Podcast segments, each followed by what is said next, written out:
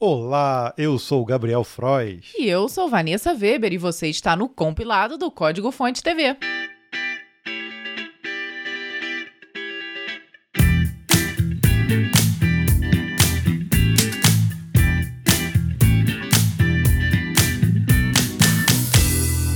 Anota aí, nós estamos na semana 49 do compilado. Falta apenas uma para a gente liberar o vídeo do compilado no YouTube. Mas já vamos começar dizendo que na próxima semana nós não vamos estar aqui em Petrópolis, então a gente vai ter que pular uma semana do compilado. Mas fique tranquilo que depois a gente resgata aí as notícias que a gente Mais não conseguir, né?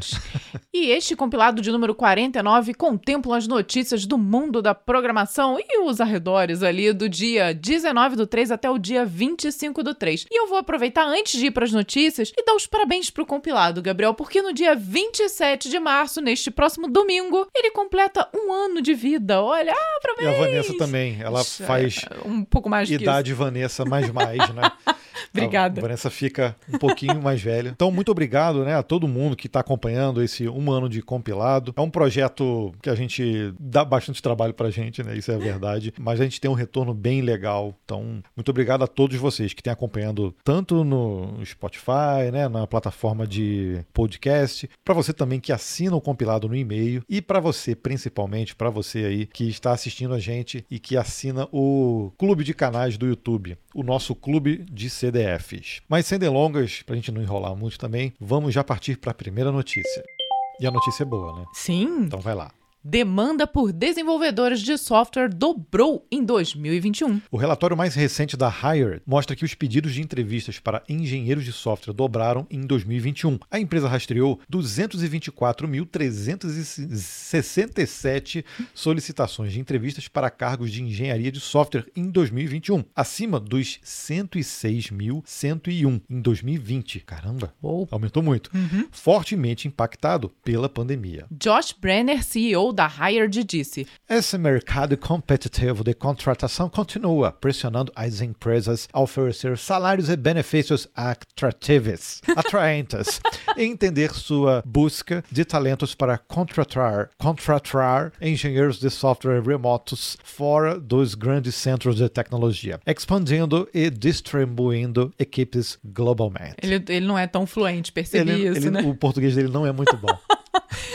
A contratação remota também disparou em 2021. Os desenvolvedores abertos ao trabalho remoto também receberam 20% mais solicitações de entrevista do que aqueles que não foram em média. Do lado do funcionário, a flexibilidade em torno do horário de trabalho foi o fator mais citado para a cultura de trabalho ideal para os engenheiros de software, seguido de limitar ao máximo as reuniões e ter ótimos colegas de trabalho e gerentes. Claro, né? Isso todo mundo quer. E isso bate diretamente com a pesquisa que nós lançamos aí na semana passada e onde a gente pergunta, além de salários e outras coisas, sobre o trabalho remoto, né? E tá disparado. Eu acho que no nosso caso, né, dos devs, é um caminho sem volta. There is no turn back.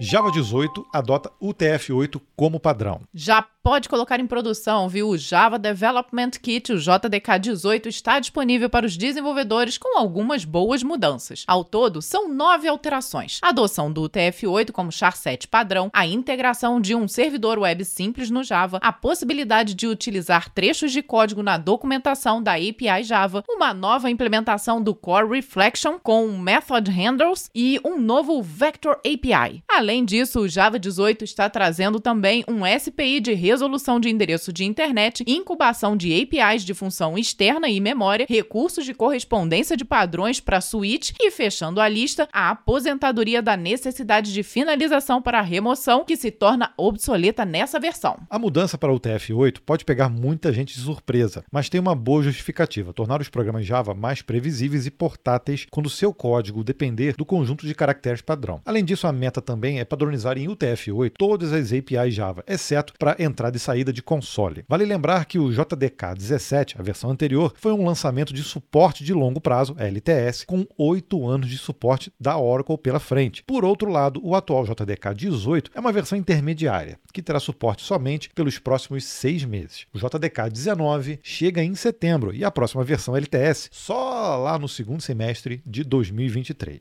O TF8 sempre e Charcode como um todo sempre dá treta, né? Eu trabalhei muitos anos usando aquele ISO. Quando comecei a trabalhar com o TF8, às vezes no mesmo projeto dava conflito direto. E a gente até tem um vídeo mostrando como é que configura isso lá no VS, VS Code. Code. É bem interessante, é bem fácil, mas realmente o TF8 é o padrão, né? não tem não tem, não tem como fugir, né? Fugir. E esse é o padrão, deve ser utilizado como padrão.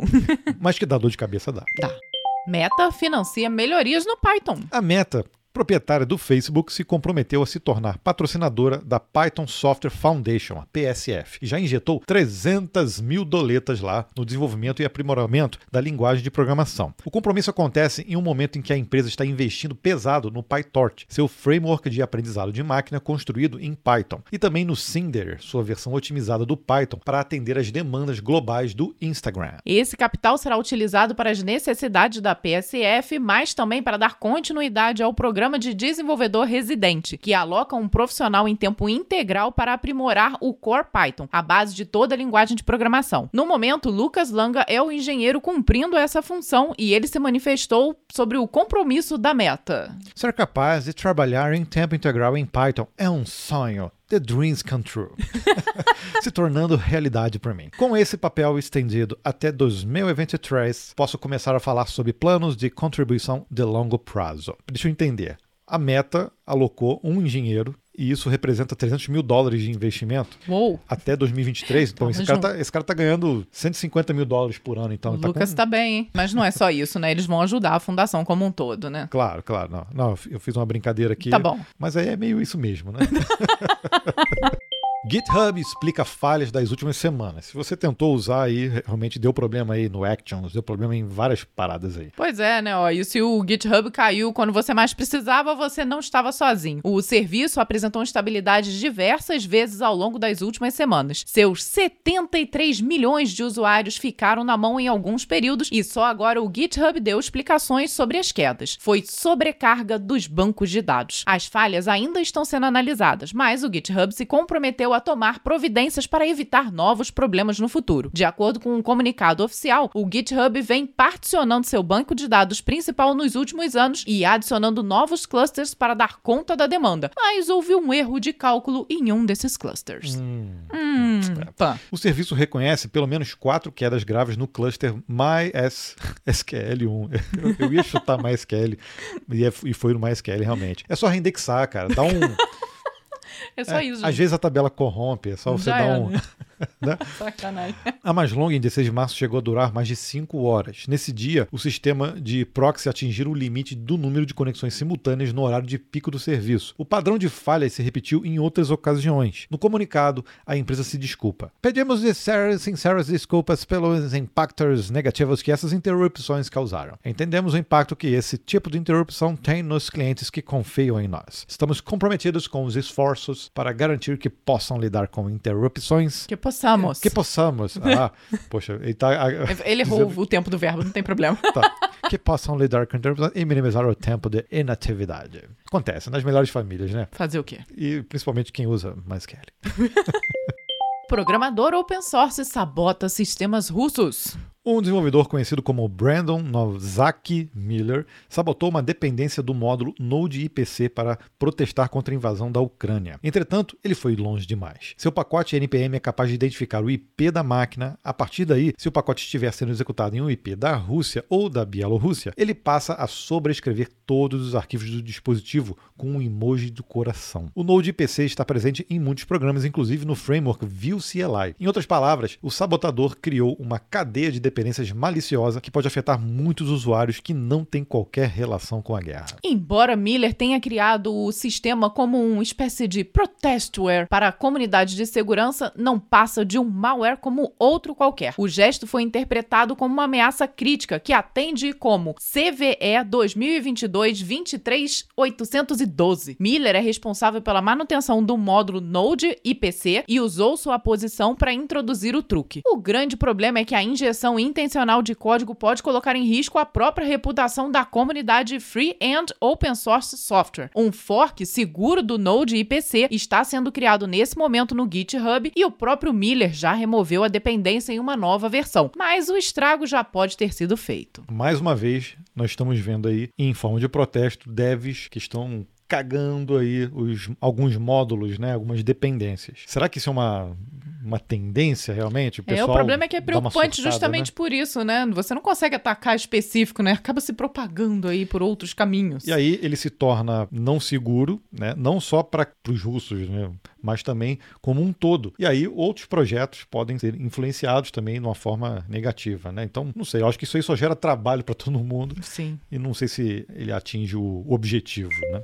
O GNOME está cheio de novidades. A versão 42 levou seis meses para ficar pronta e já está disponível repleta de novos recursos. A mudança mais robusta é a migração dos aplicativos básicos do sistema operacional para o framework GTK 4, que oferece melhor desempenho e uma interface visual mais amigável. O padrão Libadwaita. Espero que eu tenha lido isso certo, não tenho certeza, viu? Com isso, os adeptos podem esperar um Linux não só mais rápido, como também mais bonito e com uma experiência de usuário superior, incluindo opção de modo noturno. Mas se a gente ler devagar aqui, ó, lib add wait a, deve ser isso, né? Pode ser. Lidabueta.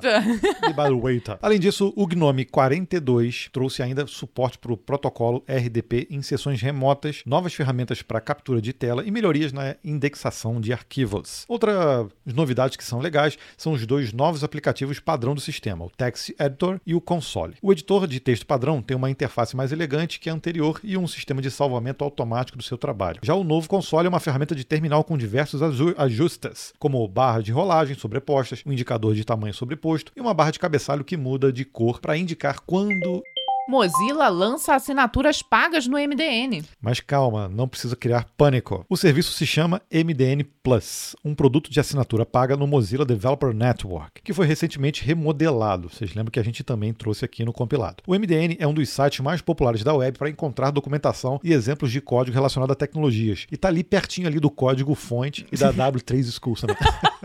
então tá, né? Principalmente tecnologias web, né? CSS, HTML e JavaScript. Eu tenho certeza que você já caiu em algum momento numa documentação da MDN. A nova oferta de assinatura apresentará recursos como notificações, coleções personalizadas e acesso offline. São três níveis de assinatura: Core, que é gratuito e ilimitada, o MDN Plus 5 com acesso a notificações, cobranças e MDN offline por 5 dólares por mês ou 50 dólares por ano. E o MDN Supporter 10 para aqueles que estão dispostos a pagar um pouco mais para apoiar a plataforma, além de obter um canal de feedback direto para a equipe do MDN. Como o nome indica, esse plano mais caro custará 10 dólares por mês ou 100 dólares por ano. Não há alterações no conteúdo do MDN Web Docs. Esses continuarão disponíveis gratuitamente. O MDN Plus está sendo lançado essa semana nos Estados Unidos e Canadá. Ele vai chegar à França, Alemanha, Itália, Espanha, Bélgica, Áustria, Holanda, Irlanda, Reino Unido, Suíça, Malásia, Nova Zelândia e Singapura nos próximos meses. Brasil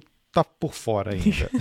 Agora, eu confesso que não gostei. Não porque eles estão cobrando, mas eu acho que é muito pouco benefício para justificar uma assinatura. Tudo bem, eu acho que de repente eles poderiam fazer algo parecido com o Wikipedia, sabe? Que de vez em quando pede doação ali. Uhum. Obviamente, tem que saber se isso funcionaria no caso deles é, ou não. Estratégia mas, um pouco diferente. Eu não, né? eu não acho nem ruim, sabe? Ter uma área paga realmente com recursos, mas eu acho que são recursos que não atraem muitos assinantes. Uhum. É, no final acaba sendo um pouco para ajudar o projeto num todo, Exato. né? E não pelos recursos que estão sendo oferecidos, é. né? E dá para criar coisa bem legal, cara. Dá para criar coisas bem legais com a própria documentação, né? O problema é, é se estagnar. Então, uma, uma vez que você lance um sistema de assinatura, você tem que estar tá sempre criando coisas novas, ferramentas novas que realmente vão ajudar o desenvolvedor.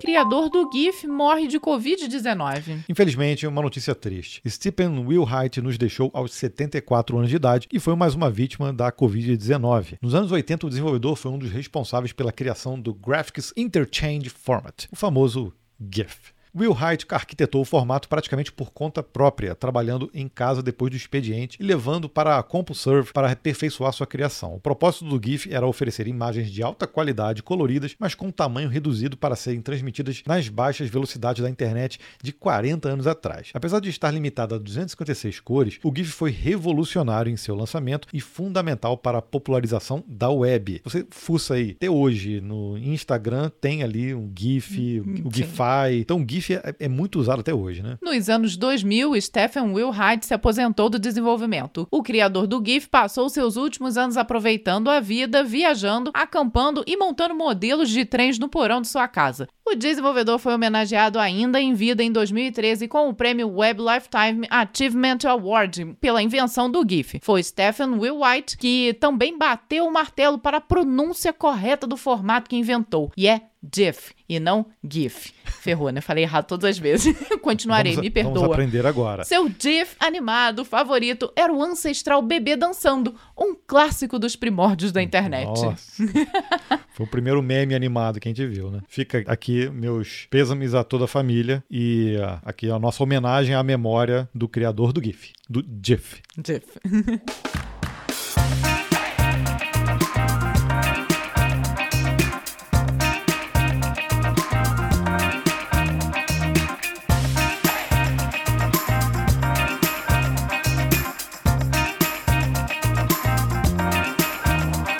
Agora chegou o momento do breakpoint. Se você não sabe o que é o Breakpoint, acabou as notícias e a gente conta aqui uma história, um caos, alguma coisa que aconteceu com a gente. Pode ser até uma fofoca também. E dessa semana não teve, tá? Geralmente a gente coloca uma enquete lá na nossa aba de comunidade no YouTube. Só que dessa semana a gente não fez, porque simplesmente nós não estávamos aqui em Petrópolis. Se vocês viram as notícias novamente, Petrópolis sofreu novamente com mais chuvas e nós estávamos fora da cidade. Ficamos, vamos dizer, presos, Presos. porque a gente não conseguiu voltar para a cidade. Ficamos quatro dias praticamente fora. E, cara, tá uma zona, né? Se você É, também gente. acompanhou a semana no Código Fonte, você viu que tá uma zona, a, a nossa agenda, tudo, de produção, de tudo. Infelizmente, fomos mais uma vez afetados pela chuva. Estamos bem, nossa casa está bem, mas a cidade em si está realmente ainda muito complicada. É. Mas aí o que que a gente fez? Fizemos igual a semana passada. Puxamos uma das histórias aí que de vez em quando a gente coloca na enquete e hoje a gente vai contar ela. Vai ser a seguinte: o que tinha no nosso primeiro escritório da nossa empresa em 2005. Eu já postei umas fotos que a gente, Sim. que a gente pin- pintando o escritório, reformando. A nossa a logo da empresa na a gente já mudou um pouco, né? Na época ela era azul e vermelha. Então, essas eram as cores predominantes. E nós pintamos a parede de vermelha. escritório. Era. Toda lá bonitinha. Nós, nós mesmo, tá? É, e para quem não sabe, a nossa empresa, ela foi criada em 2001, mas a gente sempre trabalhou de home office com ela, né? Mas em 2005 a gente decidiu abrir um escritório, porque foi o ano em que realmente a Vanessa veio para trabalhar definitivamente na empresa. A gente já tinha ali alguns clientes e a gente decidiu, poxa, eu acho que é hora de ter um lugar para fazer o atendimento, né? A gente atendia muitas empresas aqui em Petrópolis. E aí fomos atrás, alugamos uma salinha, tinha 30 metros quadrados, né? Uma coisa É, assim, né? 25, 30. Era num, era num mallzinho pequenininho aqui num bairro. Vou até falar o nome do bairro, de repente vocês conhecem, o bairro Valparaíso. E era, puta, bem bonitinho, né, o lugar. Sim, tava super ajeitadinho. E eu falo até que esse escritório, pra mim, foi primordial. Eu tinha ali, num primeiro momento, muita dificuldade de trabalhar no home office. Então, ele serviu pra mim realmente virar a chave. Foi aquele momento em que eu percebi que eu tinha deixado de atuar em uma empresa oficialmente, né, enquanto em- empregado, funcionário de algum lugar, e trabalhar no meu negócio. Então, esse escritório que nós tivemos durante poucos meses, pra mim, foi essa virada de chave essencial pra minha carreira enquanto empreendedora e desenvolvedora do meu próprio negócio. né? Mas, afinal de contas, o que, que tinha nesse escritório? Essencialmente, tinha os mesmos equipamentos que a gente utilizava no home office. A gente desmontou o nosso home office temporariamente no nosso apartamento, que putz, era pequenininho, né? A gente morava num apartamento de um quarto e meio. É exatamente isso, gente. É, Era né? meio quarto. O, o meio é onde ficava o escritório e colocamos os equipamentos lá. Compramos mesa, Ah, é verdade. é, cadeiras. cadeira a gente levou. É, mas tinha essencialmente dois computadores, o meu computador e o da Vanessa. Monitores de tubo de 14 e 15 polegadas, se eu não me Era. engano, era cada um de um. 14, 15 polegadas. Eu trabalhava no Rio de Janeiro, então eu descia a serra todo dia e voltava. E quando eu chegava, geralmente a nossa rotina antes do escritório era ir para casa, ficar trabalhando, né? A gente ficava em casa. Mas depois é, eu saltava do ônibus e ia pro escritório. A gente ficava trabalhando até. Nossa, Isso em alguns dias ainda rolavam faculdade, Faculdade. né? Então, às vezes, a gente não conseguia ficar à noite no escritório porque nós estávamos na faculdade. no finalzinho, né? Faltava Bem no finalzinho mesmo, umas poucas matérias É, ali. Minha rotina era voltar do trabalho e ir pro escritório trabalhar. E aí a gente ficava ali meia-noite, uma hora da manhã. Já passamos fim de semana ali trabalhando até de Direto. madrugada. A vantagem é que o escritório ficava perto da casa, né? Onde a gente morava, Sim. do apartamento. Foi um- uma época de realmente muito trabalho. Mas que a gente, de alguma forma, conseguiu consolidar a empresa, porque foi dali também que a gente saiu com muitos clientes, né? E por que, que a Vanessa falou que isso, é, esse escritório só funcionou por alguns meses? Bom, primeiro porque, além de computadores, o que existia lá, como o Gabriel me diz aqui, era eco. porque, basicamente, durante todo o tempo eu trabalhava sozinha e. O que aconteceu é que a gente imaginou, né? Não, vamos poder receber os clientes e tudo mais. E isso não acontecia, porque na verdade eu ia até o encontro dos clientes, É. né? Então foram pouquíssimos os clientes que foram até nós no escritório. Era mais fácil fazer as reuniões por lá. Mas o legal que aconteceu nesse, nesses meses é que a gente se consolidou realmente com muitos clientes. E aí, quando a gente pensou, poxa, não tem necessidade do escritório, mas agora tem muito trabalho. E a gente já estava pensando em construir também a nossa casa. E sem o escritório, isso economizaria também um bom dinheiro. E a gente pensou, poxa, Vanessa, agora se a gente voltar para o escritório, para o apartamento, vai dar bom? Vai conseguir trabalhar? Aí a Vanessa, não, agora sim, agora eu tenho Não tem trabalho a menor demais. dúvida. tem tanto trabalho que eu não vou nem conseguir pensar que eu tô dentro de casa. É, e aí a gente pensou, pô, então vamos economizar esse dinheiro. Você volta pro, pro escritório de casa, ou no home office, a gente monta igualzinho gente estava antes. E aí a gente, de alguma forma, vai ter uma, uma grana extra aí para investir na construção da casa. E aí, assim foi feito. Exato. E olha, ainda fizemos o seguinte: nós desmontamos todos os, os móveis do escritório, deixamos guardados num quartinho na casa da minha avó. E quando nós viemos aqui pra nossa casa, nós remontamos o nosso escritório exatamente com aqueles móveis que não são mais nenhum desses que vocês estão vendo, tá? Mudamos é. tudo já. Não, eram móveis gigantes. É, era, um- era a época das baias, né? Então É. nós trabalhávamos em cada um em uma baia, cada um assim, uma fazia baia. curva. Era lindo. Hoje em dia é mais não, um- uma dia bancada mesmo, um do ladinho do outro. é. Eu acho que é- eu até prefiro. Ficou mais clean. É, essa coisa de baia, todo mundo separado com uma divisória. É, nossa. Isso é muito anos mudou. 2000, né? Muito.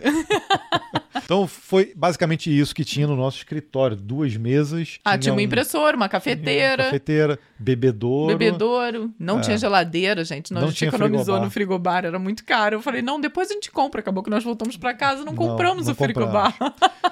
é, dois computadores, e é isso, né? Acabou. Acabou, era só isso, gente. E Um muito banheiro, eco, né? é. Porque a sala era maior até do que a gente precisava. então sobrava muito espaço. Tinha cadeira para. Ah, tinha ca- Tinha, cadeira. tinha uma pra mesinha redonda de, de de reunião. É, ali, isso mesmo. Tinha umas cadeirinhas. É. É. Bonitinho. Então era isso.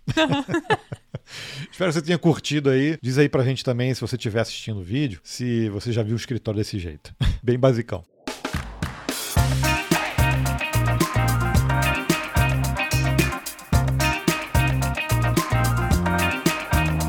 Bom, como o Gabriel falou essa semana no Código Fonte TV, foi um bocado confusa. E com isso nós conseguimos colocar o dicionário do programador na quinta-feira. Pois é, segunda não teve vídeo. A gente nem estava em Petrópolis, só voltamos terça. Cara, tá tudo atrasado, né? A gente já tinha parado de trabalhar, né, nas outras semanas por conta das outras chuvas. Ficamos muito tempo sem internet, ficamos tempo sem água.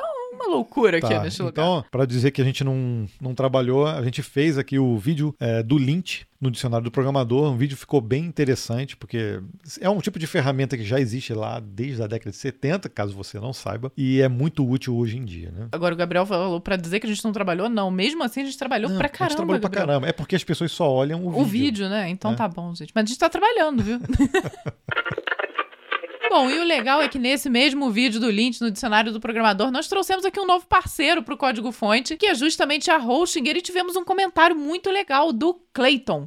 Um grande abraço pro pessoal da, da Hostinger e seja muito bem-vindo ao Código Fonte. O Clayton disse: Hostinger, comecei a usar ano passado para sites institucionais em WordPress, criados no Elementor. Testei muitas hospedagens, mas essa foi a melhor disparado. Eu recomendo. Que legal saber disso. É bom que a gente já tem o feedback da galera que está usando a Hostinger. O Henrique Russo também, no mesmo vídeo, disse: Boa tarde. Posso pedir para vocês lançarem um curso? Quem sabe uma plataforma inteira? Ah. Pedido anotado, Henrique, viu? O Fernando fica de olho, Takeshi. Fica de olho aí nos próximos meses aí. De repente é? a gente pode ter uma novidade para você. É, o Fernando Takeshi, que é próximo aqui da gente, é, é nosso amigo, já é VIP, está sempre aqui conosco. Ele falou o seguinte no vídeo: Olha, tem uns amigos que deveriam usar lint na vida, viu? Ó, acho que todo mundo tem. e no vídeo do resultado da pesquisa que a gente lançou semana passada, mas a gente não comentou nenhum comentário, porque na verdade a gente estava gravando no momento que o vídeo foi lançado. Deixa eu dizer o seguinte: teve muito comentário, muito feedback, não só no vídeo, mas também recebi muita gente no LinkedIn, no Instagram, muita gente marcou a gente no Instagram. Então, essa pesquisa que nós estamos fazendo realmente gera um rebuliço aí na comunidade. E obviamente as pessoas têm críticas, têm sugestões, muitas sugestões são muito válidas e a gente vai implementar, tá? Pode ficar tranquilo. Lembrando que esse projeto é um projeto só do código fonte, tá? Não tem nenhuma outra empresa envolvida e a gente vai continuar fazendo porque, na nossa visão, isso gera assim muita informação relevante para o mercado. E a gente aceita todas as críticas. Tem gente que não acha que a média seja condizente, acha que ao invés de mostrar uma média tem que ser mediana e a gente também acha também que é um tipo de crítica também bem bem pertinente, né? né? Impertinente, e né? outra coisa, a gente já está conversando aí com um profissional da área de dados, a gente vai gerar muitos insights legais, ainda mais, né? Não, não só o que está na página, mas também no nosso Instagram. Mas aí a gente separou aqui três comentários desse vídeo. A Andressa Codes disse: ótimo conteúdo. Eu adicionaria também o segmento de atuação. Eles estão caçando literalmente devs e até ensinam inglês para conseguir um devzinho. Ótima sugestão, viu, Andressa? O garoto do programa falou o seguinte: esse casal é o melhor. Acho que eu já investi umas 4 mil horas nesse canal. Sucesso! Obrigada. Olha, que legal. Muito obrigado aí. Espero que você tenha dado like, tá? e o Davi Veríssimo disse: foram os meus 40 minutos mais bem utilizados do ano. Obrigado, pessoal do Código Fonte TV. Olha, nós ficamos felizes porque realmente, como nós fizemos ali uma análise de todos os resultados, o vídeo acabou ficando grande. Então ficamos felizes que é. foram bem gastos o seu tempo. E a, e a gente não vai colocar mais comentários, porque foram muitos comentários com críticas, como eu disse, mas muitos elogios a esse trabalho. Então a gente está muito feliz com o resultado da pesquisa, mas não para por aí porque, como eu disse, tem muitas informações ainda que a gente não conseguiu extrair lá na página. E a gente vai fazer isso no nosso Instagram nas próximas, nos próximos dias, tá? Então, tenho certeza que vai gerar ainda muitas informações legais.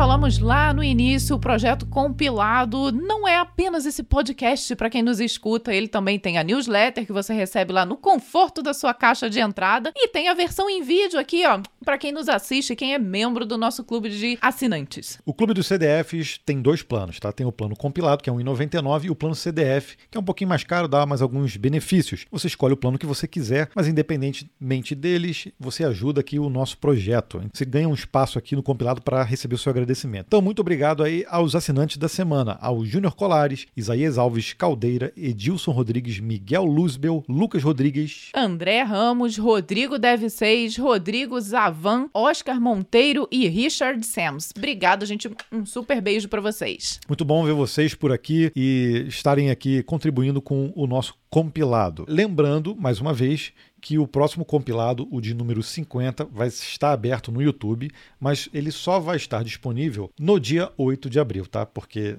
na próxima semana, eu e Vanessa vamos viajar para um projeto secreto. Tum, tum, Ninguém tum. pode saber por enquanto. Isso, depois a gente vai divulgar, pode deixar. Isso, depois a gente vai divulgar. Então, muito obrigado pela sua atenção. Espero que você tenha curtido aqui mais esse episódio do compilado e vamos nos despedindo mais uma vez, Vanessa. Sim, um grande beijo para vocês, um ótimo final de semana, uma boa semana muito produtiva, de muito trabalho, isso. saúde e paz. Pronto, então, falei é, tudo já.